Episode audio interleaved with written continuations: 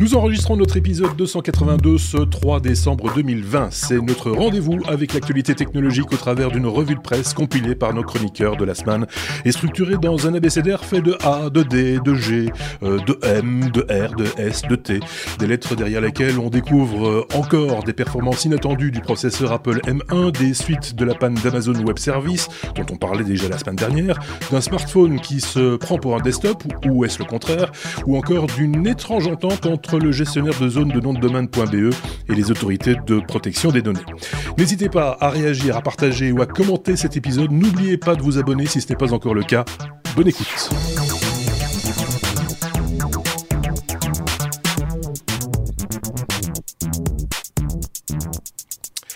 Un nouvel épisode des Technos, une année qui se termine petit à petit. Euh, on réfléchit, euh, on n'en parle pas beaucoup, mais on réfléchit à ce qu'on va pouvoir faire pour la, fin, la fin d'année. Les, choses se structurent un petit peu.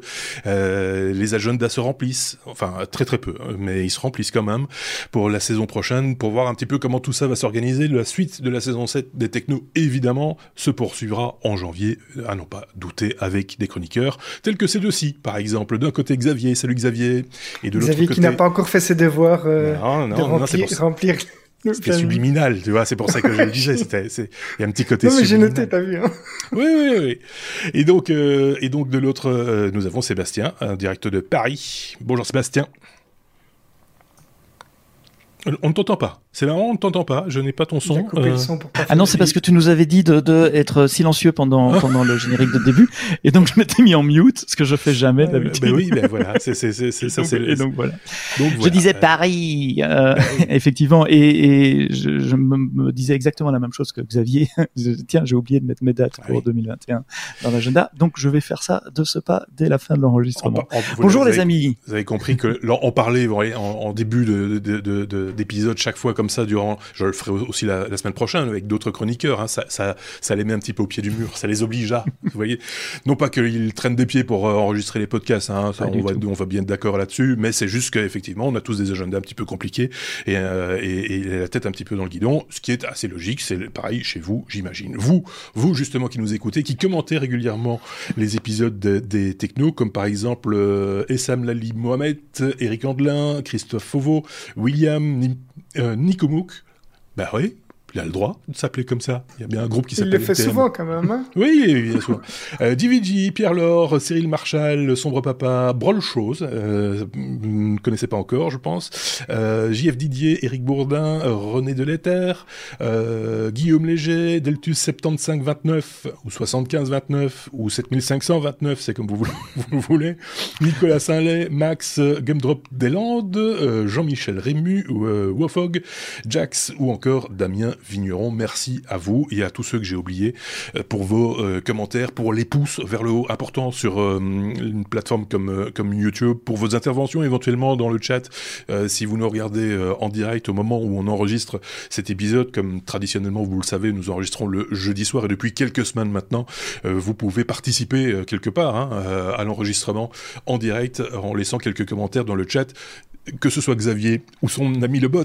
Euh, J'étais pas là la semaine passée, bah mais je pense que j'aurais réagi en tant que modérateur, effectivement, à quelques propos de Sébastien la semaine passée. Voilà, c'est comme ça que ce que vous voulez. Ça, c'est l'aspect euh, l'aspect direct, mais vous n'êtes pas du tout obligé. Rien ne vous oblige à suivre l'enregistrement en direct. Et si vous avez envie de continuer à faire votre jogging en nous écoutant, vous avez tout à fait le droit de le faire quand vous le voulez, le week-end, le soir, la semaine. C'est comme vous le voulez. Si vous le voulez bien, à moins que vous ayez tous les deux un truc à rajouter, euh, je propose que nous lancions l'ABCDR. L'ABCDR.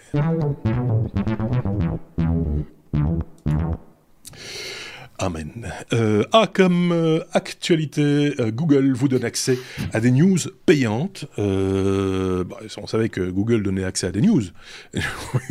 Sébastien qui s'en va. Ils ont dit, oh Il se casse. Tu, tu, veux qu'on garde juste Xavier ou tu, veux qu'on fasse comme ça? Comme ça, t'as le temps d'aller faire ce que Merci. Donc, euh, ça se passe dans l'image. Hein, pour ceux qui nous écoutent, n'ayez crainte, il ne, s'en ne va pas, il va revenir bien vite. Xavier, c'est toi qui nous parle de cette, de cette info euh, concernant Google et justement de l'info.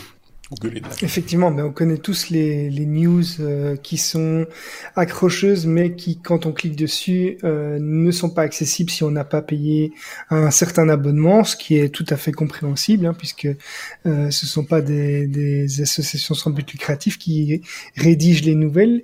Mais donc, Google a fait un investissement d'un milliard de dollars quand même dans des partenariats avec la presse en ligne, et elle va commencer à payer certains contenus euh, qui sont donc des contenus payants pour son programme qu'elle a appelé News Showcase. Alors News Showcase, c'est un nouvel ajout à Google News, donc ce service d'actualité, de suivi d'actualité qui euh, qui a été lancé euh, en octobre et qui va présenter des annonces d'articles des éditeurs. Donc on va pouvoir voir dans son application Google News habituelle vraiment des fiches de présentation des articles des, des éditeurs que Google ne, ne pouvait pas euh, afficher avant puisqu'ils étaient payants. Euh, le but est donc d'offrir euh, aux gens l'accès à des contenus payants en partenariat avec ces éditeurs euh, qui sont sélectionnés puisque tout le monde ne, ne, ne peut pas euh, ne, peut pas ou ne veut pas autoriser euh, Google à, à, faire ça. Et donc en clair, Google va payer ses partenaires pour avoir un accès illimité au contenu payant. Mais pour accéder à ce contenu qui est payant, les utilisateurs qui ne devront eux pas payer, devront quand même toujours s'inscrire euh, auprès des, des, différents éditeurs. Alors News Showcase, a été lancé en octobre au Brésil et en Allemagne. Depuis, il y a eu des publications déjà avec d'autres pays comme l'Argentine, le Canada, la France, le Royaume-Uni, l'Australie qui ont signé. Il y a des discussions avec euh, pas mal d'autres pays, mais pas encore les États-Unis, bizarrement. Euh, et c'est une fonctionnalité euh, qui est d'abord lancée pour l'application Google News sur Android, mais qui euh, est déjà disponible également sur euh, iOS. Donc voilà, c'est juste pour les gens qui ont l'habitude de lire leur, leur petite news sur euh, ce genre d'application, comme c'est un peu mon cas d'ailleurs. c'est une, c'est une bonne nouvelle ou, ou pas, voilà. en gros, euh, je schématise, si j'ai tout bien compris, euh, donc des articles qui étaient dès lors déjà payants, euh, des articles de presse qui étaient déjà derrière un paywall, qui était celui de l'organe de presse en, en l'occurrence, va se retrouver aussi derrière un paywall, qui, mais qui est celui qui est géré par Google. En gros, je, je dis pas de bêtises, c'est ça l'idée. Tout à fait, mais donc tu vas pouvoir regrouper en gros tes, tes, tes news favorites sur ce, sur ce, ce même médium, quoi. C'est une espèce de marketplace de la news quoi. Euh, oui, moi je vois, je vois ça plutôt comme un, un reader de news plutôt, donc un, un, un, endroit qui va regrouper les news où tu vas les lire et en, en un seul endroit quoi finalement. C'est ça, voilà. Mais évidemment, tu es limité du coup euh, dans les sources, quoi. Hein. oui, oui, bien sûr. Donc, tu, endroit, euh, ouais. Ouais. Oui, par exemple, si tu aucun organe de presse français ou belge, euh, voilà, t'es, t'es, t'es... ça ne te sert pas à grand chose. Euh, un avis, mm-hmm. une opinion, un regard là-dessus Ouais, pas exactement directement sur cette nouvelle-là, mais sur euh, la relation Google et la presse en général, qui n'a pas toujours été des plus faciles. J il m'est apparu, j'ai remarqué ces dernières semaines que pour s'abonner à certains journaux français en, en l'occurrence, j'avais le choix entre payer directement sur le site du journal, plein pot, ou payer via Google.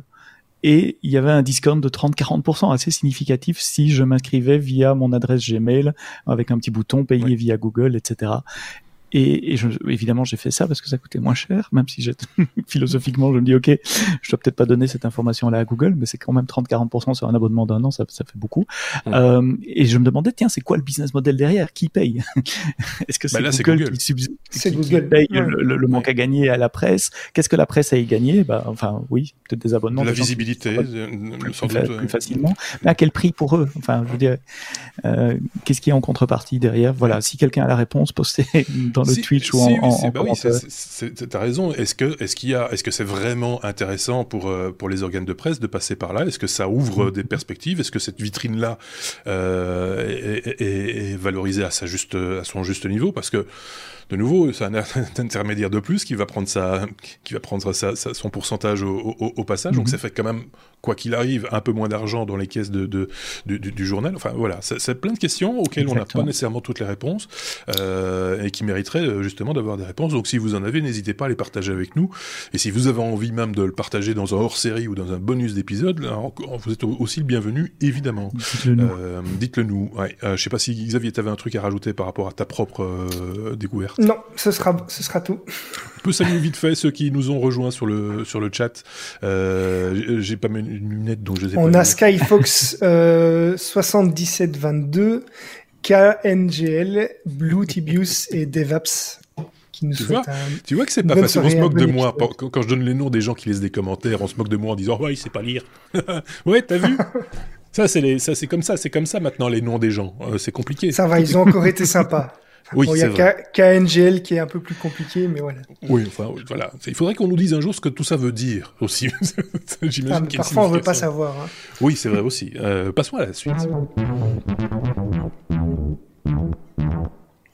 Ah oui, ça, ça déborde évidemment. Ça, je peux prévoir autant de place.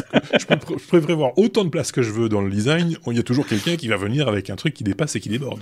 Euh, Amazon Web Service, ces trois mots-là, c'est normalement c'est un mot. A comme Amazon normalement, euh, ou AWS comme on a l'habitude de le dire aussi. On a parlé de ça la semaine dernière avec euh, Sébastien. C'était juste arrivé juste 24 heures avant, si je dis pas de bêtises, le, le, mercredi, le mercredi soir ou quelque chose comme ça. Et il y avait eu une panne et donc du coup quand il y a une panne chez Amazon ça, hurle, ça crie, ça, part dans tous les sens. Et euh, voilà, on avait évoqué, ça sans trop savoir les tenants et les aboutissants.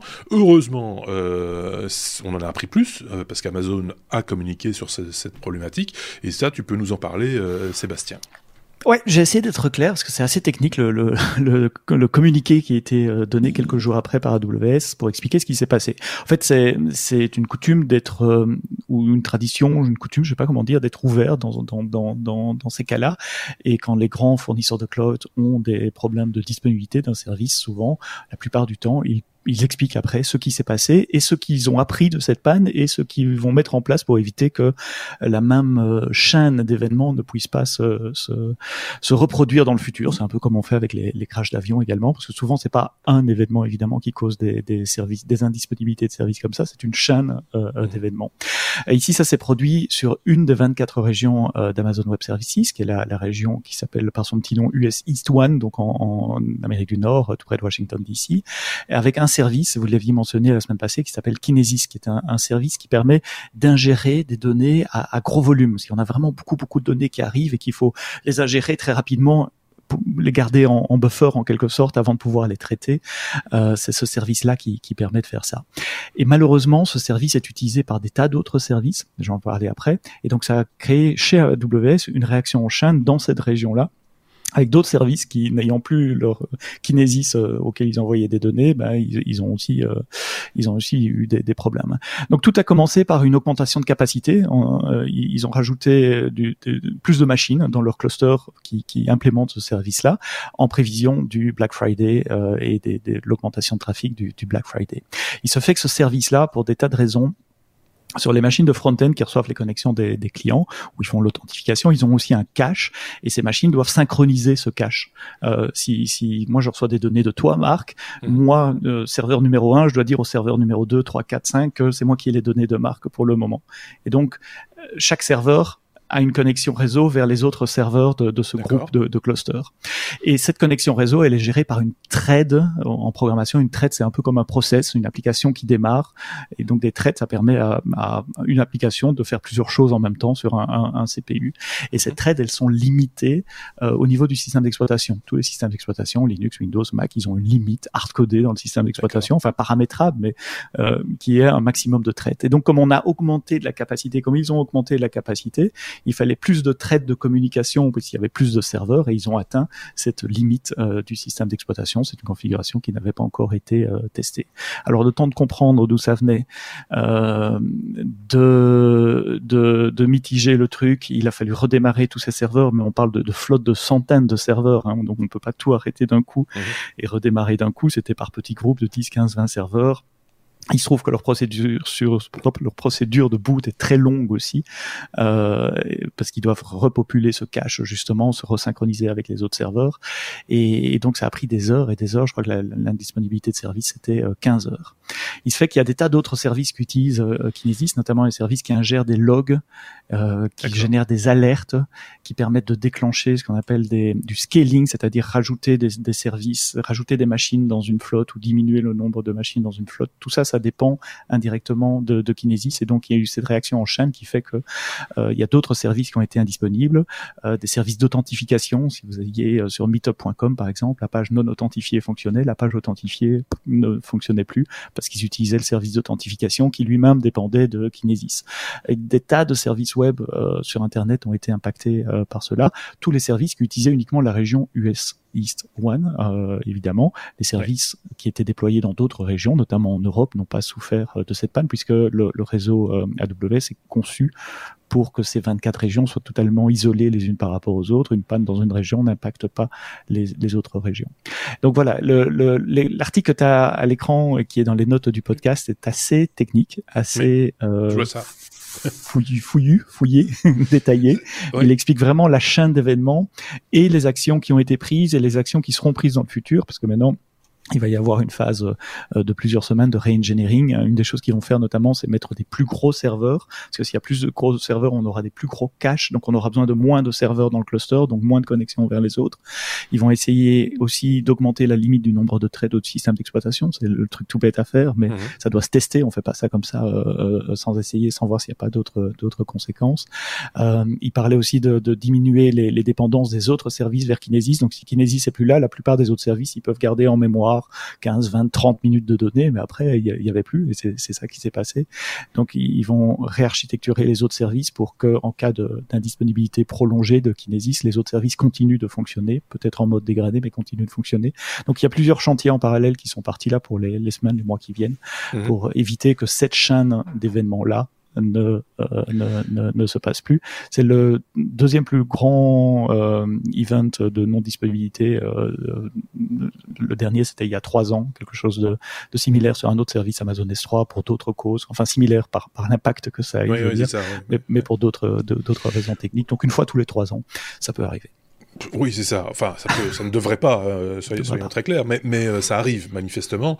Euh, je me rappelle la semaine dernière, j'avais posé la question, mais j'ai pas eu de réponse. Peut-être que Xavier va pouvoir le dire, lui qui développe euh, également. C'est de savoir si côté développeur, donc les clients d'Amazon Web Service, peuvent-ils mettre en place des, des outils qui permettent justement, en cas de défaillance de, de leur de leur fournisseur de services, de eux-mêmes pouvoir router d'une manière différente les, les, les différents éléments. C'est faisable. Euh, maintenant, il faut savoir qu'il y aura toujours un point sensible qui sera euh, qui sera sujet à, à, une faille éventuellement. Donc, si tu as toujours un maillon de la chaîne qui va être critique, c'est la partie qui va rediriger vers les autres services qui, qui pourraient tomber en panne. Si celui-là tombe en panne, mais il y a toujours un premier point de contact euh, qui va rediriger pour faire ce qu'on appelle du load balancing notamment ou du failover. Donc c'est la, la répartition des charges entre les serveurs pour que les serveurs restent tous à un certain niveau de performance. Euh, ça peut d'ailleurs être automatisé. Hein. On peut avoir des serveurs, serveurs qui se mettent en route mmh. automatiquement quand on atteint un certain seuil euh, ou une redirection quand un serveur tombe en panne. Mais il y a toujours un service qui redirige ça. Et si ce service tombe, là tombe en panne, euh, c'est un souci. Maintenant, il, y a d'autres possibilités. Il faut pas créer un maillon faible dans la chaîne non plus. C'est euh, ça. Faut, ça qu'il faut éviter. Il y, a, il y, a, deux choses quand on parle d'architecture. Euh, il, y a, une, c'est les dépendances, c'est ce que ce que t'expliques, éviter le, le, le, maillon faible, donc euh, mettre tout en redondant, qui est deux load balancer, deux serveurs. Bon, à mhm. l'échelle d'AWS pour leur service, il y a des centaines euh, de serveurs, etc. Mais il y a aussi un effet qu'on appelle l'effet de souffle en anglais, le blast radius, mhm. euh, qui est de compartimentaliser. Tu sais, dans un bateau, on crée des compartiments pour que s'il y a une voie d'eau, bah, l'eau ne passe pas partout. Ça a super bien marché euh, sur le Titanic. il y a moyen de faire la même chose dans un système informatique pour vous dire, voilà, euh, les clients, je vais prendre un mauvais exemple, mais dont la, la première lettre du prénom de, va de A à C, ils sont sur cette flotte de machines. Ceux qui sont de D à F, ils sont sur cette flotte de machines avec des machines indépendantes, de manière à ce que si une flotte tombe, eh bien seulement ces clients-là sont impactés, et pas tout le monde. Ça s'appelle compartimentaliser une architecture. Alors on fait pas ça sur la première lettre du prénom, c'est un très mauvais exemple. il faut essayer de répartir ça de façon plus uniforme. Mais il y a des techniques et la preuve est que les, les méga services qui utilisent AWS, Netflix par exemple, tourne entièrement sur AWS, à part pour leur CDN, euh, n'ont pas été impactés. Même euh, dans la région Amérique du Nord, les clients de Netflix, ils ont rien remarqué, ça continue à marcher tout à fait normalement. Donc il y a moyen, euh, quand on met euh, le temps, l'argent, malheureusement aussi, et le temps, le talent pour construire des architectures qui peuvent se répliquer sur plusieurs régions, il y a moyen de le faire. Voilà, tout le monde n'a pas les moyens de, de, Netflix, évidemment. En même temps, se, répliquer sur plusieurs régions, alors ça, c'est bien beau comme ça sur le papier, mais on se rappelle, c'est arrivé, je pense, chez OVH il y a un an ou deux, euh, où effectivement euh, cette réplication euh, a fait un effet boule de neige et, et a entraîné dans sa chute l'ensemble de l'infra, des différentes infrastructures. Donc il faut, faut aussi se méfier de, de ce, ce, genre d'effet-là. Comme tu parles de compartimentage, un peu, alors plutôt à, à l'image des sous-marins, du coup. Ils sont déjà sous l'eau, comme ça. On euh, et ça semble avoir montré une certaine efficacité. Euh, il faudrait pas que, à mhm. force de compartimenter, ben, finalement, à un moment donné, il n'y ait plus d'air, quoi. Euh, c'est, il faut, se méfier de ça aussi, non? Xavier? Moi, j'avais, j'avais une autre réaction instinctive, c'était euh, lié au fait que euh, on pourrait tout simplement ne pas compter sur un seul fournisseur c'est-à-dire faire du failover, du load balancing sur différents fournisseurs. C'est ce que suggère un de nos auditeurs sur le chat. Le euh, live nous disait la même chose, donc instinctivement c'est c'est une réaction en tant que client. Évidemment, ça demande euh, ça demande des, des, moyens financiers parce que c'est pour pour des startups ça a un coût euh, et pas seulement le coût du service, mais aussi le coût des, des ressources humaines qui sont capables de de, de gérer ces différents services. Hein. Euh, je suis le premier à, à avoir demandé à, à Seb tiens comment ça se passe chez chez, Amazon pour telle ou telle chose, parce que nous on utilise plutôt Google euh, dans notre cas. Ben voilà, c'est un exemple. Euh, donc euh, ça a des coûts. Maintenant, il faut voir jusqu'où on va aller dans la redondance. c'est vrai que pour les applications qui sont vraiment critiques, qui servent un très grand nombre de personnes, il faut mettre des mesures en place qui sont qui sont qui sont importantes. Mais même quand on, met tout ça en place, on, on dépend parfois encore d'autres services. On avait un exemple avec les personnes qui se loguaient avec Facebook à un moment donc, ils ont développé des applications qui sont euh, super bien gérées avec du load balancing, etc. sur euh, plein de serveurs. Et puis, en fait, c'est simplement le service d'authentification de Facebook qui est tombé en panne. Et toutes ces applications qui permettent de s'authentifier ah avec Facebook euh, sont, sont, sont, sont, rendues inaccessibles alors que les serveurs tournent parfaitement. Donc voilà, c'est c'est tout des cas. Il n'y a pas de solution encore miracle à part mettre les moyens, euh, mais il faut pour ça avoir les, il faut vraiment avoir des, des appuis solides, et, et, financiers. Quoi. Et tu as touché euh, du bout du doigt, euh, Xavier, le, nerf de la guerre, c'est-à-dire l'aspect économique de, de, la, de la solution. Alors il faut, il faut évaluer ça aussi quelque part, se dire effectivement, tu rappelais que ça arrive une fois tous les trois ans, en tout cas qu'il y a de telles de telles communications un peu négatives tous les trois mhm. ans est-ce que en tant que client euh, est-ce que c'est pas supportable quelque part euh, de dire bon bah ça, on sait que ça peut arriver et que donc euh, vu le coût on peut euh, Ça, ça, dépend des applications. Netflix ne peut pas se permettre d'être down pendant 10 heures. Euh, mon site web perso je m'en fous s'il est down pendant 10 heures c'est ça donc voilà, voilà c'est une question est-ce que, est que euh, le, client va pouvoir le justifier à son propre client mhm. euh, euh, d'une manière ou d'une autre Il y a des contrats, il y a des contrats qui, qui définissent. Hein, donc c'est ce qu'on appelle les SLA, les, Service Level Agreements. Si tu t'engages à ton client, avec ton client, de faire un certain un certain niveau d'uptime, donc c'est-à-dire de, de disponibilité de service, bah, tu dois tu dois prendre les mesures qui vont derrière. Mais forcément, tu refactures ses coûts à ton client. Donc tout dépend des besoins, quoi. C'est ça, voilà. Ça va coûter quelque chose à Amazon, cette euh, mésaventure ou on sait Alors, il y a des, il y a des, c'est là, des service level agreements sur certains services Amazon. Je sais pas, honnêtement, s'il y en a un sur Kinesis, je, je devrais euh, vérifier ça.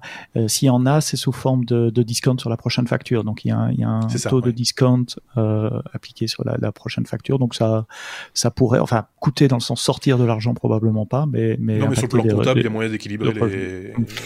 Il y a sans doute un coût, un coût caché aussi, c'est certains clients qui risqueraient de, de migrer une partie de leur service sur un autre ou, de, ou, de, rajouter une partie vers d'autres. Voilà, c'est ça. Caché, un coup d'image, un coup de réputation. Oui, c'est ça, et qui fait que lors des prochains développements, ben, quand il, s'agira de revoir l'architecture, on dira attention, on s'est souvenu que, et voilà, ça peut, ça peut être dommageable aussi peut-être à terme. Bon, ben merci en tout cas pour cet éclairage. Euh, on essaye de faire pas ça. Trop technique. Non, mais ça va. Ça, va on peut, on peut. Ça, suit là. Je vois, je vois que ça suit euh, dans la conversation, donc euh, c'est que c'est pas si technique. Enfin, c'est technique, mais c'est pas, c'est pas non plus totalement euh, abscon, j'ai envie de dire. Non, mais c'est intéressant parce que c'est vrai que souvent on annonce des choses. C'est une revue de presse, je le rappelle. Et on n'a pas toujours les retombées derrière. On le dit souvent pour tout ce qui est euh, amende européenne sur les GAFA et les trucs du genre. On dit ah bah ils ont une amende bien d'accord. Mais est-ce qu'ils ont payé derrière? Est-ce que qu'est-ce qui se passe quoi? On ne sait jamais. Quand on a la possibilité de pouvoir rebondir sur l'actualité, de pouvoir dire tiens euh, voilà on en a parlé mais on c'était incomplet ou ça a été rectifié ou etc. On essaye de le faire. Euh, c'est un petit peu voilà comme ça qu'on fonctionne également contrairement à je veux pas être méchant, mais à certains de nos confrères qui balancent l'information, et puis une fois qu'elle est balancée, après, il peut pleuvoir, on s'en fout, on passe à la suite. On va passer à la suite d'ailleurs aussi, parce que là, on a fait le tour. On va parler de biologie. B comme biologie, parce que euh, voilà, dans les technos, on parle aussi bientôt, on va parler, on a déjà parlé cuisine euh, chez les technos, donc euh, on, parle de, temps en temps de jouets, hein, de, voilà. Pourquoi pas de biologie DeepMind, une découverte importante sur les protéines. Je m'attendais pas à, annoncer un titre pareil parce qu'il est venu après. Hein, tu l'as tu l'as rajouté, Xavier, à un moment donné. Et donc voilà, je suis un peu Parce que je ne sais pas de quoi il s'agit. Alors, ça m'arrange, très bien qu'on ait parlé longtemps à la, news précédente, donc je vais être un peu plus bref sur ce sujet-ci parce que je le maîtrise beaucoup moins aussi. Euh, mais donc c'est DeepMind, une division d'Alphabet, hein, donc la, la, société Google, euh, qui affirme avoir résolu l'un des, des, défis informatiques les plus difficiles au monde. C'est en gros de pouvoir prédire avec précision comment se replient les molécules de protéines et donc comment évolue euh, ce genre de, de mécanisme. Donc c'est la clé notamment pour comprendre par exemple euh, des processus biologiques et, et, traiter des maladies comme le Covid-19, comme la, la Covid-19 euh, notamment. Mhm. Et l'organisation qui est basée à Londres euh, souligne que euh, ces découvertes ont été vérifiées par des organisateurs d'un concours qui est organisé tous les deux ans pour tester des modèles informatiques. Ça s'appelle le Critical Assessment of Protein Structure Prediction. Et DeepMind a nommé son système de prédiction du repliement des protéines AlphaFold. Euh, L'équipe qui a été mise en place en mars a prédit deux structures du virus euh, SRAS-CoV. Euh, donc, on voit clairement qu'il y a des impacts sur euh, des, recherches en cours. Et ils ont réussi à prédire euh, deux de ces structures qui ont été identifiées séparément des mois plus tard par les chercheurs. Grâce à DeepMind, on a pu prédire réellement comment allaient évoluer certaines protéines. Et ça s'est avéré juste. Alors, ce qui est marrant aussi, c'est que pour pouvoir faire cet apprentissage, hein, puisque c'est du machine learning notamment, ils ont utilisé un échantillon qui est assez petit euh, par rapport à d'autres d'autres cas de machine learning. On sait que le machine learning se base sur un, tas de, données qui doivent être ingurgitées par euh, le, processus, qui va les analyser au fur et à mesure. Ici, ils sont basés, si je me trompe pas, sur 170 000 entrées, ce qui est relativement peu en termes de machine learning, euh, et ça montre euh, clairement le potentiel de, cette de, cette solution, et ça montre les applications potentielles pour la prédiction de formes de virus qui ont muté notamment. Ok. Oui. Bon, alors, on va pas s'étendre. on, on en avait parlé. On, en avait parlé. Alors pas de DeepMind, mais euh, il me semble que c'est moi qui en avais parlé dans un épisode au mois de mars, avril, peut-être mai, du, du, pliage de protéines, le protein folding, et on avait parlé notamment euh, de. Vous vous souvenez du, du, réseau SETI at Home pour détecter les, les, signaux d'extraterrestres en utilisant les cycles non utilisés de vos PC à la maison, et il y avait un projet similaire euh, pour faire du pliage de protéines à grande échelle, donc créer un cluster avec euh, tous les PC au sens large, Mac, PC non utilisés euh, c'est exactement ça. On, parle de, la même chose là euh, par d'autres moyens, mais c'est le même genre de recherche, le même le même angle de recherche. C'est, on, sent que là, on touche à, à des domaines. Alors, bon, moi, je maîtrise absolument pas. Je, voilà, mais c'est intéressant de voir vers quoi ça, ça, peut, ça peut évoluer. Mais euh, c'est, euh, il faudrait qu'on s'y, qu'on s'y applique un peu plus, qu'on s'y intéresse d'un, peu plus près, euh, et, qu'on s'entoure aussi de gens qui ont les compétences. Alors donc, si vous, je fais un appel, hein, si vous avez les compétences là-dedans, que vous sentez capable de, de, venir nous l'expliquer, peut-être, ou de, de nous apporter, euh, d'apporter une petite pierre à l'édifice, ah ben vous êtes euh, évidemment euh, le ou la bienvenue euh, dans, dans, dans, ce domaine-là, parce que là, c'est moi, c'est voilà, c'est mais mais c'est super intéressant et euh, super passionnant comme comme genre de, de, de découverte. À suivre, j'ai envie de dire dans ce cas-ci, Sébastien. Folding at Home, c'est le nom du projet. Oui, c'est ça. c'est KNGL qui oui. le met sur le, le, chat de Twitch. Qui avait repris un peu la, la même dénomination, justement. Mm -hmm, ok. Bon, ben on passe à la suite. Alors, hier soir. Hier soir, euh, c'était, euh, on, discute entre nous souvent pendant la semaine, en soirée, souvent euh, d'actualité et de temps en temps, on, échange aussi nos petites découvertes des uns et des autres. Il s'est passé un truc, j'ai vu mon ordinateur qui s'est mis à vibrer sur la petite table à côté de mon, mon canapé. Dit qu'est-ce qui se passe? L'autre Sébastien, qu'est-ce que c'est que ce truc, machin Voilà. Et là, on va vous expliquer de quoi il s'agit. on est à la lettre D comme DNS. Quand on coupe le DNS, imaginez, vous avez un site internet en .be, là en l'occurrence, euh, et pour une raison euh, voilà liée euh, à la protection des données, eh ben on décide de fermer votre site euh, sans décision de justice. J'ai presque l'impression aussi. Euh, bah non, justement, c'est ça qui pose problème. Euh, voilà, c'est ça qui pose problème. Hein. C'est que sans décision de justice, donc sans, sans passage chez un juge, sans même avoir la possibilité de se défendre, boum, on peut fermer votre site et vous faire perdre du coup beaucoup d'argent aussi. de quoi s'agit-il? Il va falloir nous expliquer ça un petit peu dans le détail, Sébastien. Alors, DNS, désolé si vous êtes expert en informatique, mais vous savez déjà ce que c'est que le DNS. Oui. Pour les autres, un petit rappel en deux minutes, qu'est-ce que c'est que le DNS DNS, c'est Domain Naming System. C'est l'annuaire d'Internet. Comme quand, à l'époque, euh, des numéros de téléphone, vous deviez prendre un, un annuaire téléphonique pour trouver le numéro euh, d'un euh, quelqu'un que vous connaissez et que vous voulez appeler. Ben, sur Internet, c'est la même chose. Quand vous tapez www.lestechno.be, votre navigateur va faire une requête, ou votre système d'exploitation plus précisément, quoique, euh, va faire une requête DNS pour dire dites c'est quelle adresse ce nom-là. Il y a un serveur DNS qui souvent est celui de votre euh, Internet Service Provider, euh, celui qui vous fournit l'accès câble ou fibre euh, à la maison, euh, qui va répondre en disant ben, c'est l'adresse IP 1.2.3.1.4 et là-dessus votre ordinateur saura qu'il doit faire une connexion vers ce protocole-là. Autant dire que sans DNS, il n'y a pas d'internet. Euh, DNS est un très vieux protocole, il a pouf, aussi vieux qu'internet. Euh, il n'est pas super sécurisé, ça s'améliore un peu. On pourra peut-être en parler une, prochaine fois avec des trucs mmh. comme DNS sec, etc. Euh, mais c'est moi je considère ça comme encore un, un, un maillon faible un peu d'internet le, le, DNS euh, celui qui contrôle le DNS contrôle tout et c'est assez facile de, de, de, prétendre être un serveur DNS alors qu'on n'est pas autorisé à, à, à, le faire. Euh, mais c'est vraiment le, la pierre angulaire d'internet. Sans DNS il n'y a pas ou alors il faudrait retenir les adresses IP ce que certaines personnes pourraient peut-être faire mais euh, la plupart des gens pratique pour communiquer ça, alors, évidemment non, surtout ça suffit pas.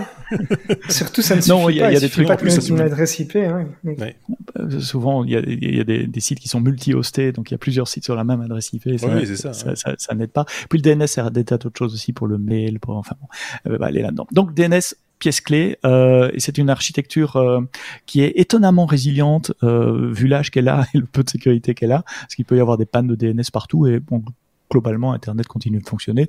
Mais quand vous avez une, une panne dans un système informatique, quand c'est pas AWS, euh, cherchez côté DNS. Souvent, c'est de ce côté-là qui a le problème. Ça fait toujours partie des, des, des top 3 euh, mmh. problèmes à, à vérifier. Euh, donc, euh, il y a aussi une association qui gère les noms de domaine. Euh, donc oui, c'est ça que je disais. Le, le, DNS est hiérarchique. Si mon ISP n'a pas l'adresse euh, que je lui demande, il va demander à un niveau au-dessus, puis à un niveau au-dessus. Donc on va remonter dans les noms euh, www.lestechno.be. Euh, on va d'abord demander au local. Si on n'a pas, on va demander tiens c'est qui qui qui est le DNS de l'Etechno. On va demander à .be c'est qui le DNS de l'Etechno et puis on va aller demander au DNS de l'Etechno c'est quoi www chez toi? Euh, donc ça fonctionne par par niveau hiérarchique etc. Et mmh. euh, comme dans beaucoup de pays, il y a une association en Belgique qui gère le root domain, le .be, donc c'est le master DNS pour tout ce qui est .be. Donc hmm. c'est lui qui va dire que le DNS de lestechno.be, c'est le hosting provider que tu utilises. Euh, donc si lui ne répond pas bien ou répond mal, c'est la même chose, tu vas me dire, mais non, ne répond pas ou répond quelque chose de euh, biaisé, sciemment biaisé, je vais y venir, hmm. ben, vous ne pouvez pas accéder au site web que, que vous voulez visiter. Il se trouve qu'il y a une autre association en Belgique qui s'appelle l'autorité de protection des données, ici après APD, qui est hébergé rue de la Presse numéro 35 à 1000 Bruxelles, représenté par Monsieur Machin président. Et euh, l'APD et DNS Belgium ont conclu un contrat. Un contrat. Le rôle de l'APD, c'est de vérifier euh, le respect de, de, de, la vie privée, si j'ai bien compris, euh, la protection des données et notamment donc le respect des règles euh, RGPD, GDPR sur le, le stockage des données personnelles.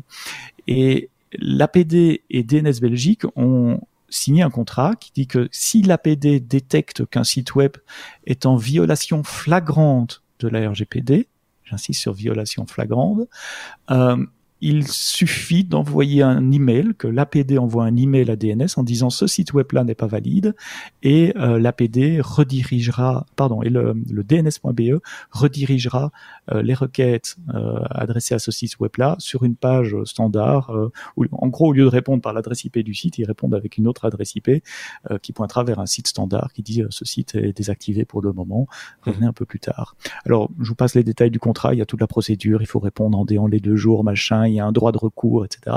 Mais ça veut dire que sur simple dénonciation administrative de l'APD, qui personnellement, moi je sais pas comment elle fonctionne, c'est qui, comment, euh, peut bloquer tout le trafic qui va sur un, site web avec peu de possibilités de recours et tout à fait en dehors des, des, des, recours judiciaires ou des circuits judiciaires euh, traditionnels. C'est ça qui est effrayant dans cette, dans cette nouvelle-là. C'est effrayant. Et, et, alors, si vous vous dites, ouais, mais c'est en Belgique, ça va arriver partout, en fait. Euh, en tout cas, en, en, en, Europe, puisque euh, l'APD, en, en, l'occurrence, tu l'as dit, c'est un, une instance belge, mais qui a été créée à la demande de l'Union européenne. C'est-à-dire que l'Union européenne a demandé aux États membres, à chaque État membre, de euh, nommer euh, une, euh, une instance qui va justement, mhm. un espèce de gendarme, oui, qui va contrôler le, que le RGPD est bien respecté. Et donc, si ça arrive chez nous, en Belgique, ça va arriver en France, ça va arriver en Espagne, en Italie, etc., etc. Puisque euh, j'imagine que le, le, le, rapport entre guillemets entre le, gestionnaire de la zone de nom de domaine, euh, que ce soit en Italie pour euh, .it, en France pour .fr ou, ou, ou, que sais-je, bah, ils, vont avoir le même type de rapport. Enfin, j'ose le supposer que qu'on n'est pas ici face à une exception belge. Alors dans le contrat, ils disent bien violation flagrante. Alors je suis pas juriste. C'est quoi une violation flagrante? J'ose espérer que le plombier du coin qui collecte des adresses e-mail pour sa newsletter euh, sur les techniques de plomberie euh, n'est pas une violation flagrante du RGPD et qui ne risque pas de mettre euh, son site web à l'écart. C'est tout le souci d'après moi. Mhm. C'est tout le souci d'après moi, c'est que comme comme tu peux pas te défendre de la décision réellement, c'est sujet, c'est fort subjectif quoi. Une violation flagrante, c'est quoi? Si si c'est pas mhm. défini clairement euh, sur un contrat et comme personne ne le sait en plus, euh, c'est délicat. C'est plus technique, là, c'est juridique. Hein. Tout à fait.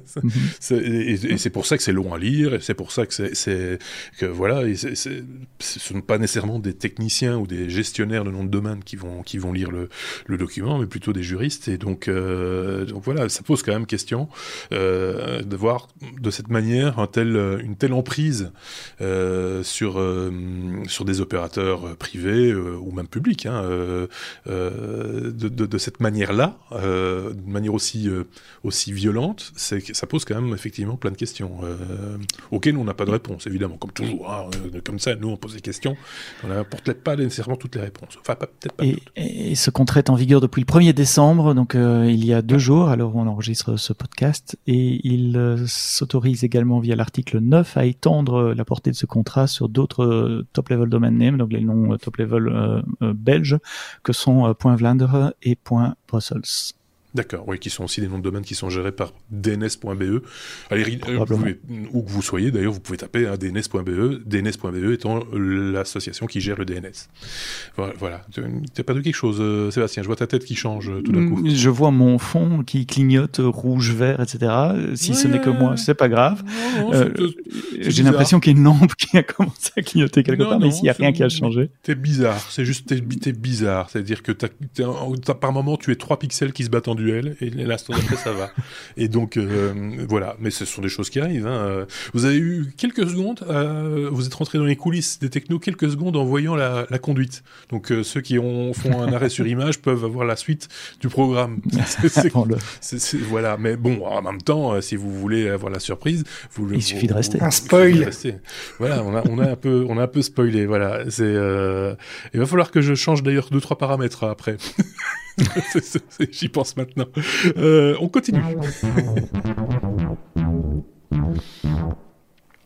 Euh, j'ai comme euh, gadgets, qu'est-ce qu'on, de quoi qu'on cause, Xavier, des gadgets? Looking Glass, plus qu'un simple cadre photo numérique.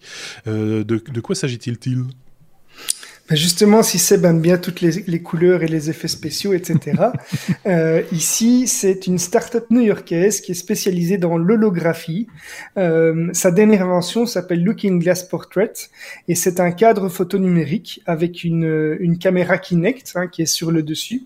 Euh, c'est un lancement qui se fait sur Kickstarter qui demandait à la base 40 000, plus ou moins 40 000 dollars pour euh, euh, ou 40 000 euros pardon pour euh, être fondé et qui en a récolté au moment où j'ai parcouru la news plus d'un million deux cent mille euros pour un prix early adopter de 165 euros.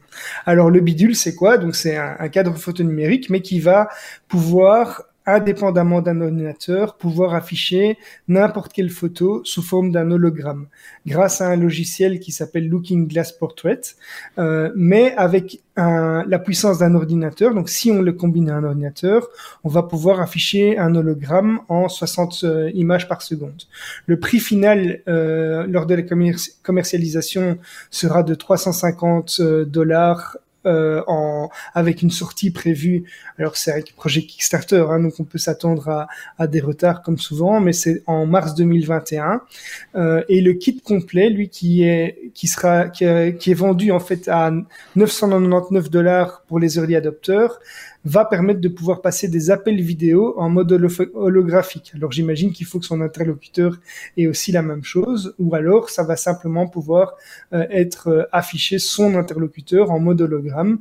Alors donc euh, c'est hologramme, c'est un petit peu l'effet qu'on a sur des iPhones maintenant ou sur Facebook quand on, on, peut voir des photos légèrement en 3D quand on incline le téléphone. Hein. Mais ici c'est vraiment un peu plus poussé que ça puisqu'on a vraiment une, une vision qui a l'air d'être en 3D comme le fait un hologramme classique. Euh, le prix final du kit complet, lui, quand il sera publié, sera de 1499 euros euh, ou dollars, pardon. Donc c'est pas un objet des plus abordables. Ce sera en plus produit en série limitée. Euh, voilà, un gadget comme je l'ai mis. Est-ce que c'est voilà quel est quel est votre avis sur la question, utile ou pas? Encore, encore, euh, je viens de le voir, euh, encore un usage, un autre usage du, du fameux lidar dont on a déjà parlé euh, mhm. dans des épisodes précédents. on a une vidéo explicative, une, démonstration s'il n'est pas bidonné. C'est quand même assez impressionnant de voir le, de voir le, le, le résultat. Enfin, moi, je trouve ça assez, assez sympathique.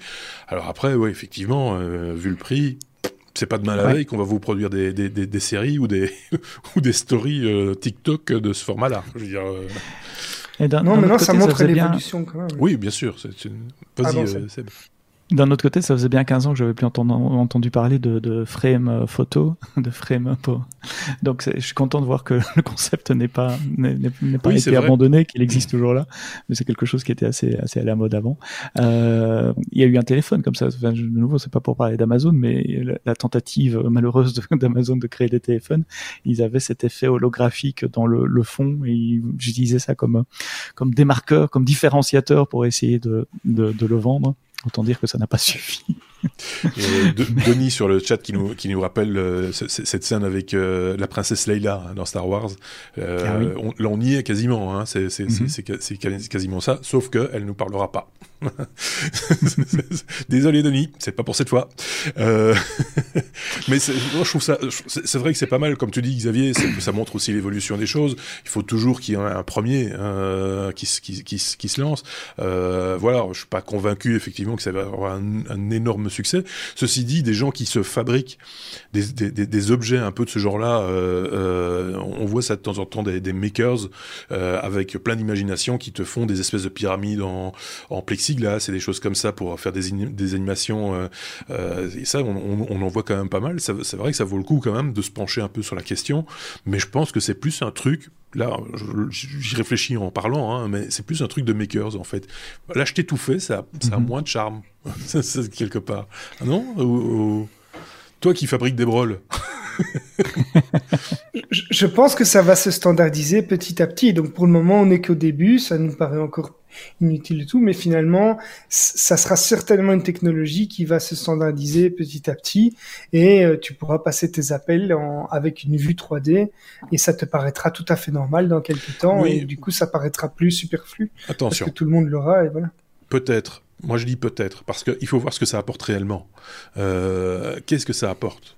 Tu vois, euh, quand on est passé du noir et blanc à la couleur, en, film, en cinéma, ça apportait quelque chose. Ça, ça apportait de la crédibilité, ça apportait de la vie, ça apportait, ça, ça a perdu. On a fait perdre aussi des choses à cause de la couleur, mais ça, voilà, on était plus proche de la réalité, euh, une espèce de, fidélité.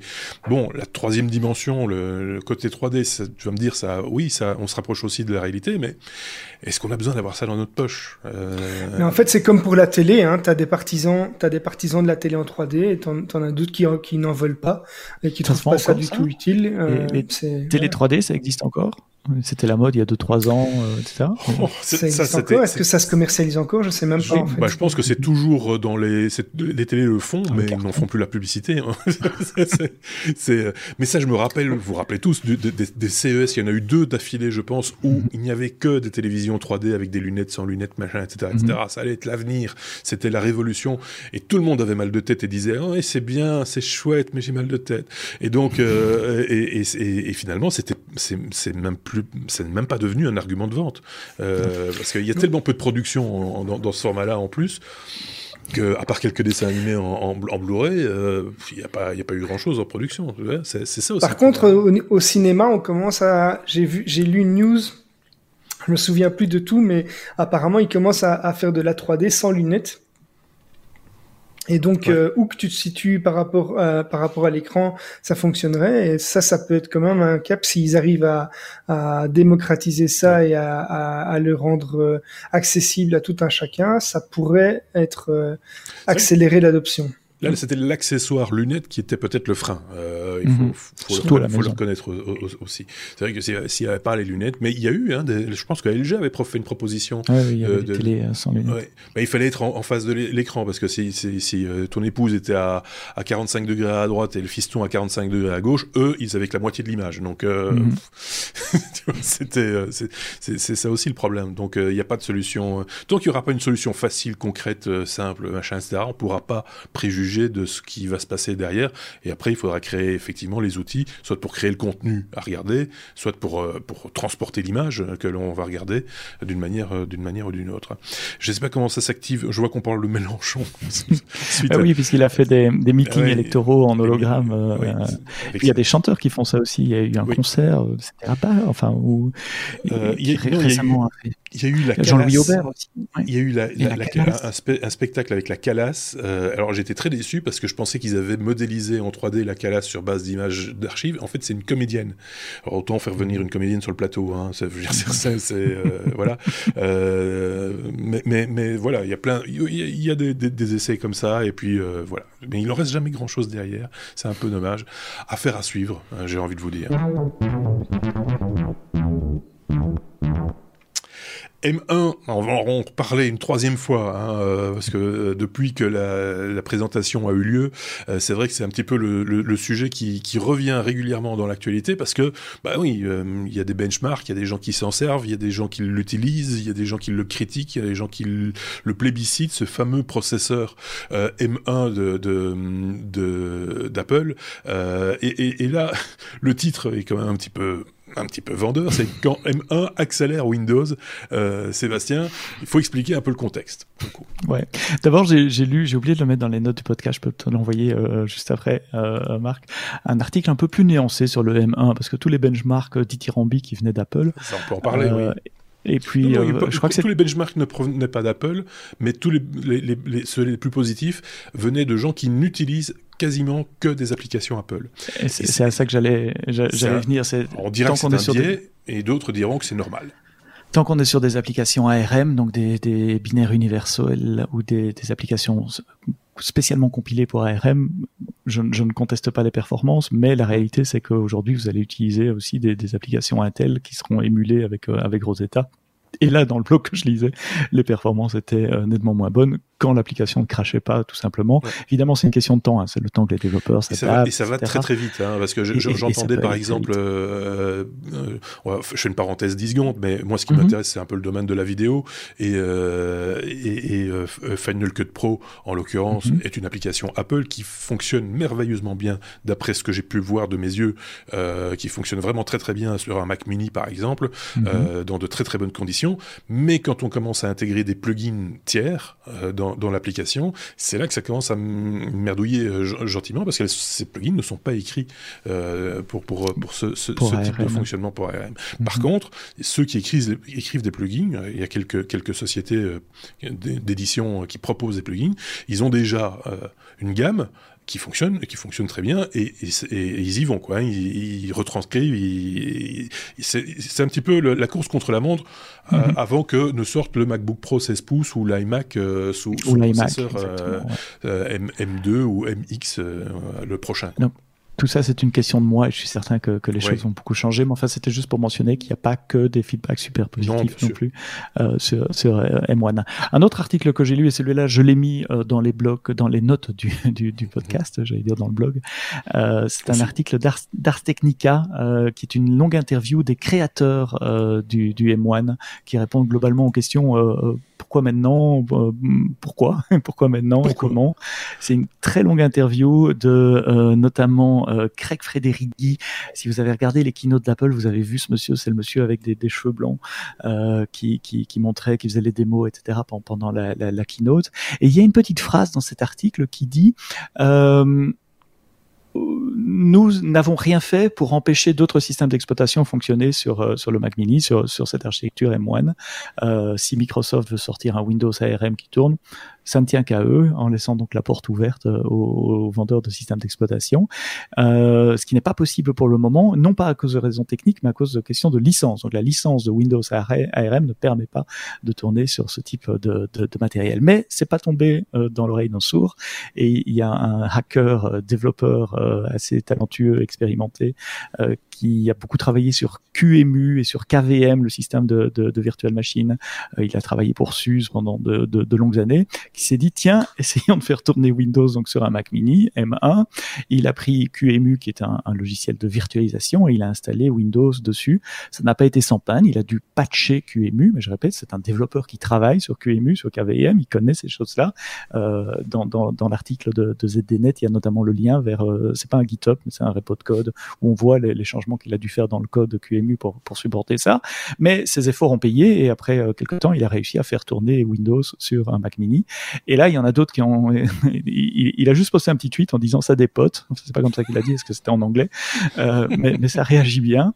Et il y en a d'autres qui ont fait tourner des benchmarks, euh, un, benchmark que je connais pas, mais qui s'appelle Geekbench version 3 ou 4, et qui ont des, des chiffres de résultats qui sont quatre fois supérieurs aux performances de Windows sur la Surface Pro.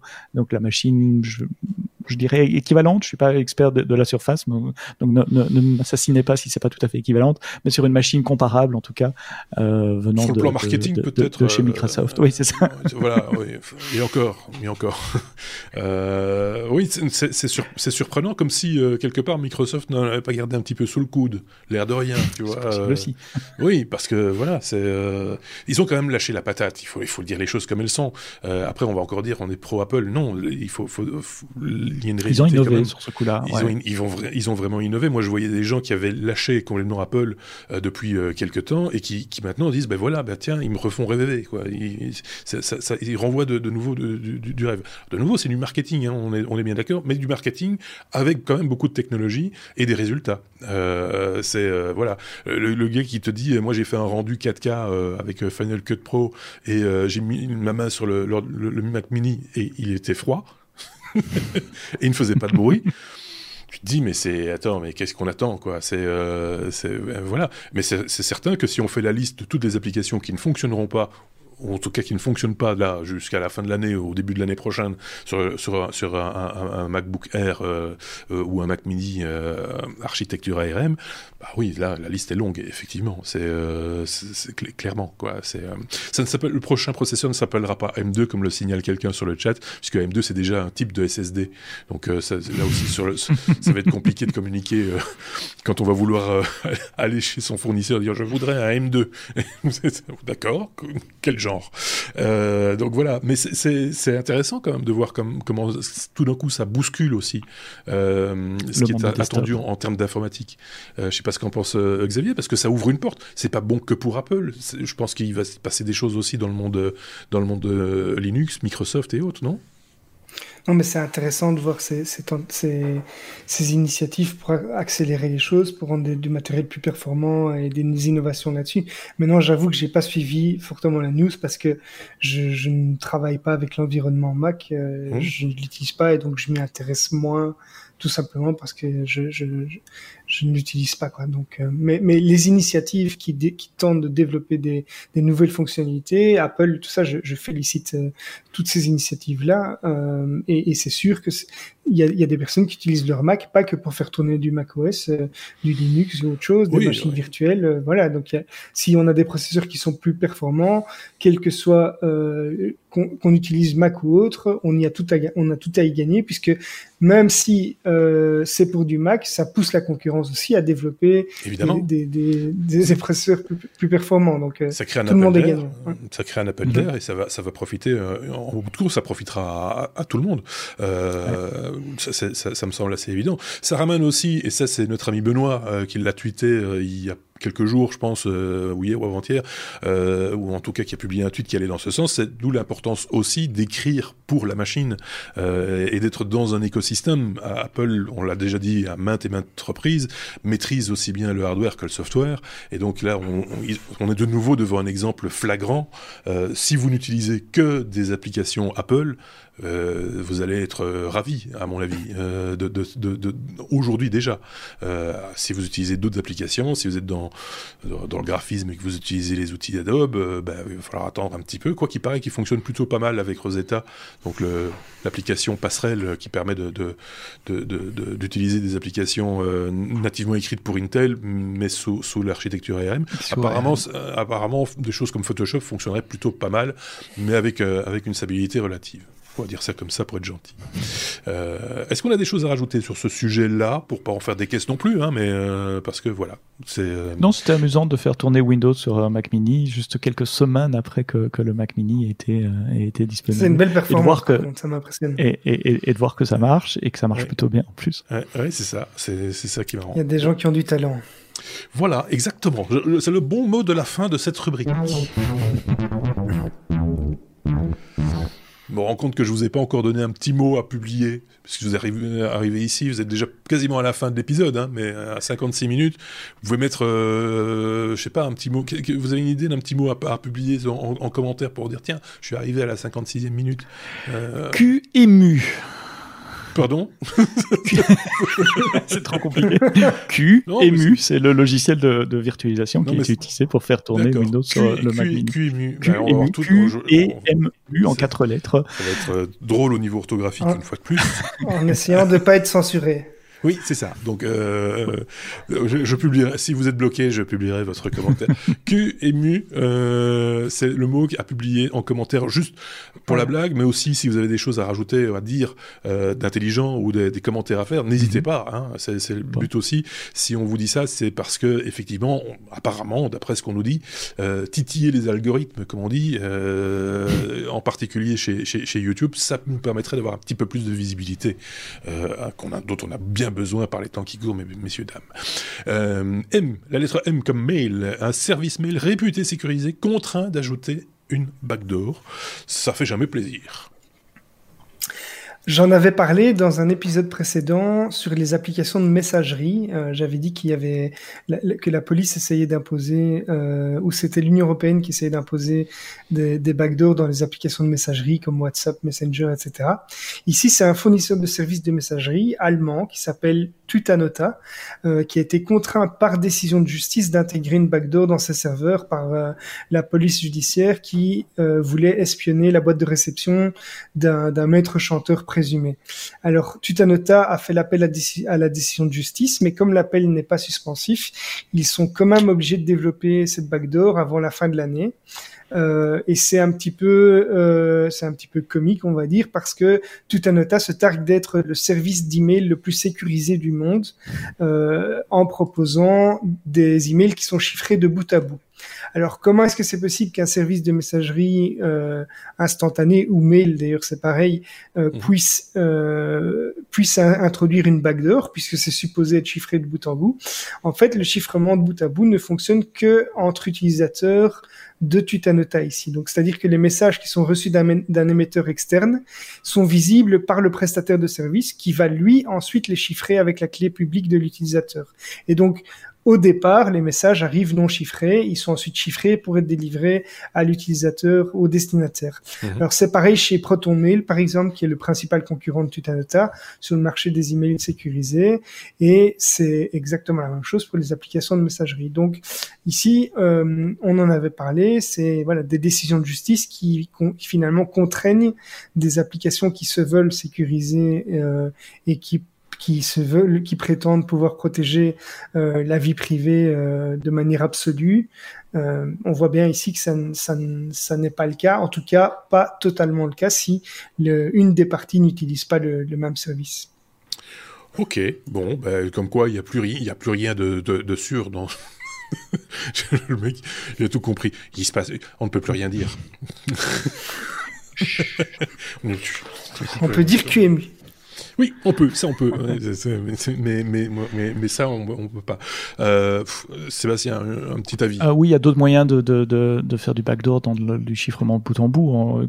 Si tu es l'intermédiaire qui émet les clés notamment, tu peux faire un service d'escrow, escrow au sens anglais du terme, de notarisation de, clés, donc de, de, de, garder une copie chiffrée euh, des clés, ou de garder les données qui te permettent de redériver la clé que tu as distribuée à tes, à tes membres, et donc de, de pouvoir, en cas, le cas échéant, déchiffrer les messages. Il y a toujours, toujours moyen. J'espère qu'il y aura de plus en plus de résistance et d'associations, et, euh, et, et, pour ça, j'aime bien regarder du côté de la Free Software Foundation. Ils sont, euh, ce sont des activistes militants, mais qui sont très actifs dans ce domaine-là et qu'il y aura de plus et Apple et des grosses boîtes aussi qui, qui se mettent entre les pauvres petits consommateurs que nous sommes, qui n'avons pas beaucoup de poids, et les gouvernements qui imposent ce genre de, de, de technologie. Le problème, c'est que, c'est, on le voit de plus en plus, hein, c'est que de toutes ces libertés, de toutes ces possibilités euh, techniques, etc., ben, s'engouffrent aussi dans la brèche, entre guillemets, des gens moins bienveillants que sans doute que nous, euh, pour ne pas dire des malveillants, et que donc ça donne des arguments à ceux qui voudraient euh, avoir accès. Il faut, être très clair. C'est clair que si, bah, voilà, il y a quelqu'un qui a, qui a tué un de tes proches, par exemple, et que pour, pour le retrouver, bah, il y a une manipulation technique de cet ordre livre-là à réaliser, tu seras 100% pour. Euh, ça me paraît assez logique. donc c'est difficile de, de, trouver quel est le bon, le bon niveau, le bon dosage, les bonnes, les, bonnes solutions. On n'a pas la, on pas la réponse, nous évidemment. Hein. Ça, ça, se saurait aussi si on avait cette réponse-là. Ce serait trop simple. Mais, mais voilà, c'est, toujours le, le problème. C'est comme le, le dark web. On, dit toujours ah, le dark web, c'est là qu'il y a de la drogue, des putes, etc. Oui, sans doute. Mais, euh, mais c'est aussi là où il y a des activistes chinois qui permettent, qui peuvent venir euh, discuter librement et euh, par partager leurs informations de manière, de manière un peu, un peu libre aussi. Petite anecdote aussi sur le dark web. Ah, j'ai eu peur. non, c'est parce que tu parles du dark web et euh, oui, aussi, je crois que la semaine passée ou la semaine d'avant, vous aviez reparlé du browser Brave euh, que j'utilise moi aussi depuis euh, depuis quelques semaines après une première tentative non fructueuse il y a plusieurs mois.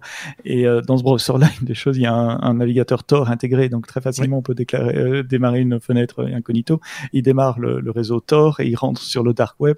Donc une petite recherche Google pour trouver c'est quoi les, les 10 sites les plus intéressants dans le dark web maintenant et littéralement, en moins de deux minutes, j'étais sur un portail où je pouvais acheter des Kalachnikov et des, des tas d'autres euh, armes. Mais ça m'a pris deux minutes, quoi. Quand on dit dark web, ça me fait légèrement sourire, quoi. C'est, c'est plus si dark que ça. oui, c'est ça. C'est, c'est devenu, euh, c'est, c'est, c'est un peu, un peu ouvert aussi. Ouais, c'est très euh, C'est un peu trop ouvert. Le, dark web qui a d'ailleurs fait son Black Friday aussi, il paraît qu'on a vendu, ils, ont, ils, ont vendu des promo, des, des cartes de, des cartes de banque en promotion, euh, des, voilà, des, tout, tout, tout des, tout des hacks en promotion. Voilà. Ils, à l'achat de trois chargeurs, le quatrième gratuit. à l'achat de trois chargeurs, recevez une carte de crédit gratuite. ouais, ouais. Bon, on en rit, mais c'est pas, c'est pas, voilà, parce que c'est un formidable outil. Je le disais pour euh, pour des dissidents euh, de certains dans certains pays, etc., pour pouvoir communiquer. Euh, ça, ça, ça, a montré son efficacité. Malheureusement, aussi, il y a il y a cet aspect-là. Euh, je vais encore, je vais terminer avec cette parenthèse. Si, mm-hmm. Excuse-moi, Sébastien, mais on, on, regarde par exemple, je réfléchissais un petit peu à, à, la possibilité de faire un jour un hors-série concernant toutes les alternatives qu'il y a aux GAFAM de manière générale, à Google en particulier, mais aux autres aussi, et de, de, d'aller vers d'autres possibilités. Quand on regarde ce qui existe par exemple en matière de, de, de publication de vidéos à la demande sur, sur, sur Internet, on tombe effectivement sur des solutions, euh, je pense à PeerWeb, euh, à, PeerTube par exemple, c'est pas la pire, il y en a d'autres, c'est le mot, euh, il, y, en a d'autres, et là c'est là qu'on se rend compte que c'est là où on retrouve tous ceux qui sont fait virer de chez YouTube, et souvent ils se sont fait virer de YouTube pour d'excellentes raisons. Donc voilà, c'est euh, le revers de la médaille, j'ai presque envie de mhm. dire. Allez, vite, une toute petite... Euh, Sébastien, je t'avais envie de rajouter un tout petit mot. Non, euh, non, c'est très bien comme ça. Parfait, parfait, parfait. La lettre R comme rétro-terme. Tiens, tiens, quand on est nostalgique des fameux écrans CRT, on va rappeler ces écrans euh, bleu, vert, euh, euh, jaune des fois aussi. jaune, orange. orange. Il y, a eu, il y a eu toutes les couleurs, c'était très, très rigolo, qui, qui faisait très très mal aux yeux. C'est pour ça que moi je porte des lunettes depuis. qui faisait un bruit significatif quand il s'allumait. Oui, il y avait ça, il y avait le C'était trop de tension qui se mettait. Mais voilà, c'est, oui, c'était, on, on sent que tu as répété. Il l'a bien préparé cet épisode. Donc, de, quoi s'agit-il? On va, on va ressortir les vieux écrans? Séquence vieux con. Attention, start. Ah ben, tu me, tu m'ôtes les mots de la bouche. c'est exactement ce que j'allais dire. Il en fallait une dans, dans, dans l'émission. Voilà, c'est la séquence vieux con. C'est moi qui l'apprends comme d'habitude. si vous n'avez pas de cheveux blancs, euh, vous ne vous souvenez pas de, de, des joies d'interaction avec les ordinateurs juste avec un clavier. À l'époque, il n'y avait pas de souris, il n'y avait pas d'interface graphique, tout était en mode texte sur des écrans qui étaient parfois des TV même, euh, ou en tout cas qui utilisaient les mêmes technologies que les télés avec un, tube cathodique. Et ça donnait, comme vous l'avez dit, un, petit côté. Euh, enfin voilà, il y avait des, des, couleurs qui étaient soit orangées, soit de vert. C'était les terminaux que vous voyez, qu'on voit encore maintenant. Hein, si vous allez euh, euh, dans, dans, certaines euh, banques ou dans certains, dans certains, dans le business des réservations aériennes par exemple, ils ont encore ces, alors c'est des écrans plats maintenant, mais c'est encore oh, pardon. Des... bon, vieux con. C'est pas intéressant. c'est pas intéressant. Et donc, j'ai poussé sur le bouton, le mauvais bouton, mais on va revenir en arrière. Vous inquiétez pas. Vas-y, continue. Et donc, pour ne pas la faire trop longue, parce que finalement c'est une brève, il y a un développeur doué qui a créé une petite application de terminal. Vous savez, ces applications qui sont fournies sur, sur Windows et sur, sur Mac et sur Linux, qui vous permettent de taper des commandes, mais qui, au lieu de faire un beau rendu clair et net à l'écran, fait un, ce rendu un peu suranné, un peu où on voit la, la, la, la courbure de l'écran où les lettres ne sont pas tout à fait nettes euh, euh et qui sont ambrées, vert, euh, bleu.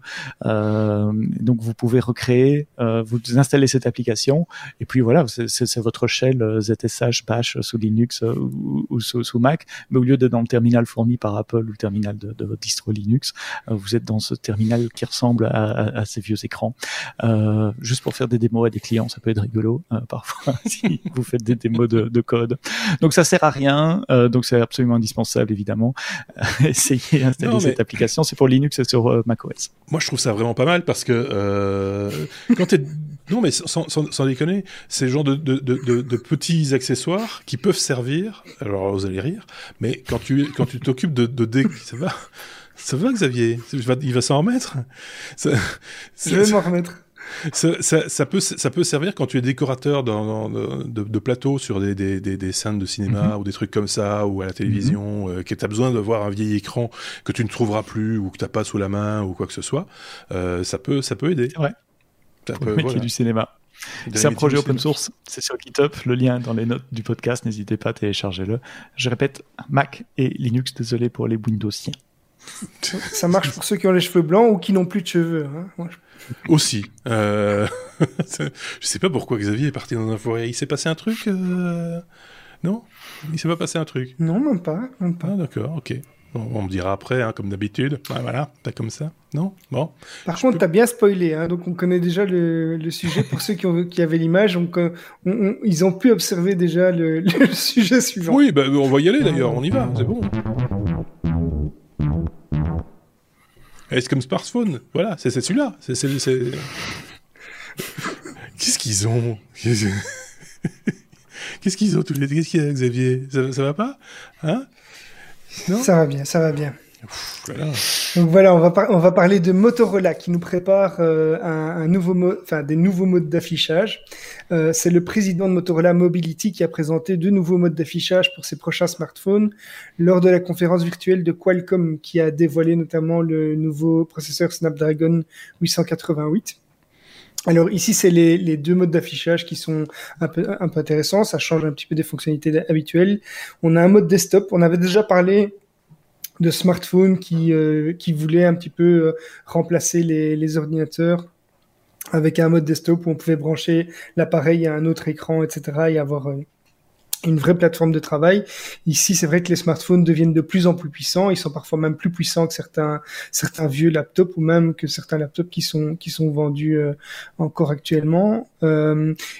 Ici, ce mode desktop, quand il est connecté à un écran, euh, pour ne pas le citer ici, c'est Lenovo Vision, il va permettre d'afficher un environnement de bureau qui est largement inspiré de, de Windows, puisqu'il y a un menu démarrer euh, à gauche, un moteur de recherche, il y a des raccourcis vers les applications qui sont installées sur le téléphone, une barre des tâches, et euh, les apps vont être lancées dans leur propre fenêtre. Donc c'est vraiment un nouveau mode d'affichage, c'est pas juste qu'on est sur un mode portrait avec un petit menu ou quoi, on a des fonctionnalités qui permettent vraiment d'utiliser son smartphone un petit peu comme un, un, petit poste de travail.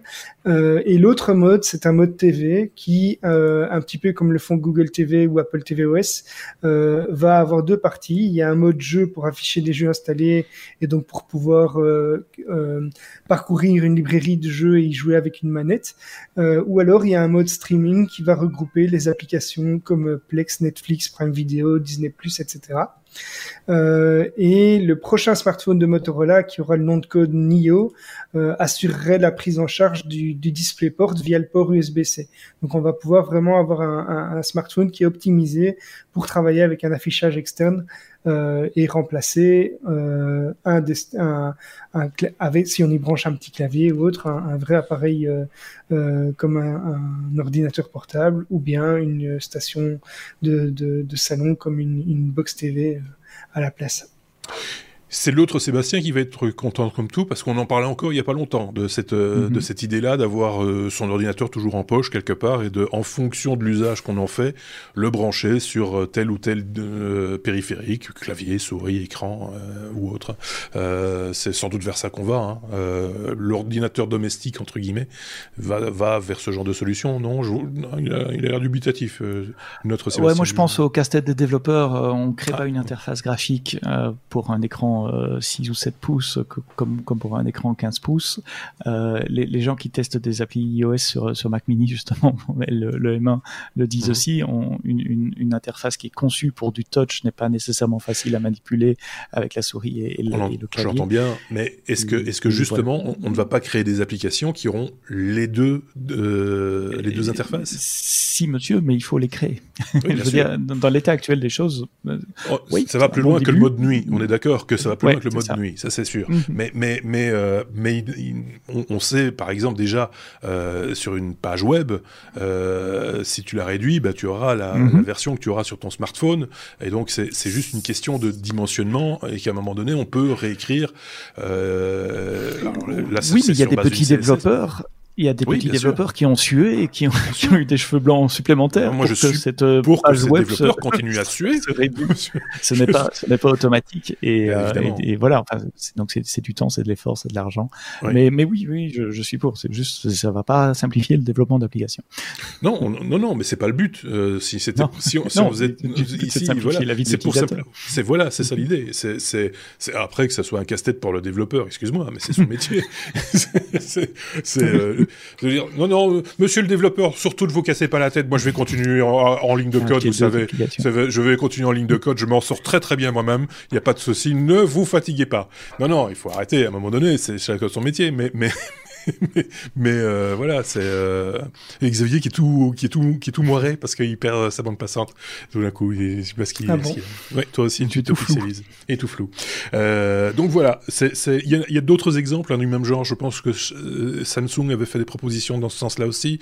Euh, on avait parlé d'un avait... d'Asus aussi qui avait fait une proposition. il y avait Ubuntu surtout qui avait qui avait lancé euh, un, un, système d'exploitation. Je pense que ça avait même été sourcé par du enfin par du crowdfunding euh, où ils avaient levé euh, plusieurs millions, je crois, avant d'abandonner finalement le projet. Mais euh, donc oui, ça fait ça fait un bon moment qu'on en parle et je pense qu'il y a beaucoup de personnes qui sont impatientes d'avoir ça parce, et notamment toutes les personnes qui utilisent des Chromebooks par exemple, euh, qui sont ces, ces, ces, PC en fait qui sont euh, sur euh, l'environnement euh, Google Chrome avec les applications qui tournent exclusivement sur Google Chrome. En fait, c'est un exemple parfait qu'on peut se passer d'un PC complet avec.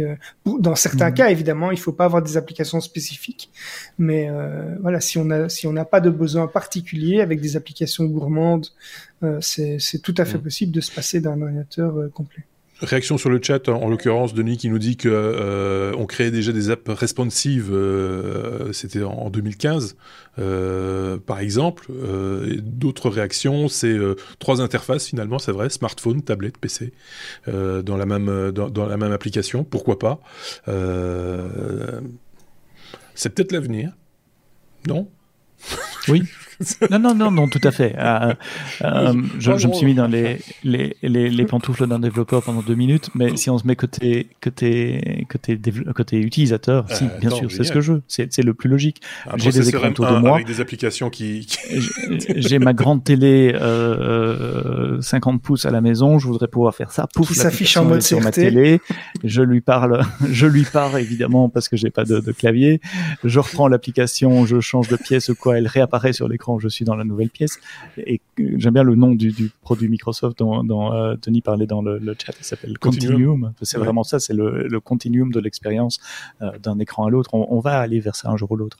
Euh, voilà, il faut du temps. Oui, il y a ça, parce qu'il y a, y a, du coup, ça ouvre d'autres perspectives aussi. Hein, le, je voyais encore, il y a un engouement pour ça pour l'instant pour les petits projecteurs vidéo domestiques, euh, pas les gros mhm. trucs, hein, mais des trucs qui permettent de, de se, de, d'avoir un truc qui se déplace facilement et si on n'a pas envie d'avoir une télévision qui trône au milieu mhm. du salon, bah ça c'est peut-être une solution pour aller éclairer le plafond dans sa chambre. plafond pour s'endormir avec Netflix.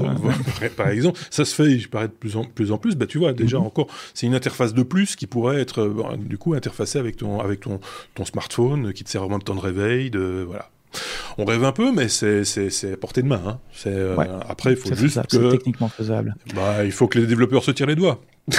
ça et un certain niveau d'interopérabilité aussi, parce que si ça vient que d'un vendeur, si c'est que Samsung, que Motorola, que Apple, bah, ça sera de nouveau un écosystème. Il va falloir à un moment donné trouver un, un, un, Allez, un, un, modèle. Euh, oui, un protocole, un, système qui fait que, que, ça marche pour euh, un écosystème au sens large. Android suffisamment large, il y a suffisamment de vendeurs qu'on peut dire c'est un écosystème. On sera de toute façon toujours devant un problème euh, qui sera lié à l'OS, ouais, commercial, qui sera lié à l'OS mobile. En l'occurrence, ce sera iOS versus versus Android, non? Non, techniquement, il y aurait moyen de faire des choses interopérables. Il faudrait qu'ils le veulent. Oui, c'est ça. Techniquement, pourquoi pas. Il faudra, faudra le vouloir, effectivement. Bon, allez, on peut passer à, la suite et à la fin.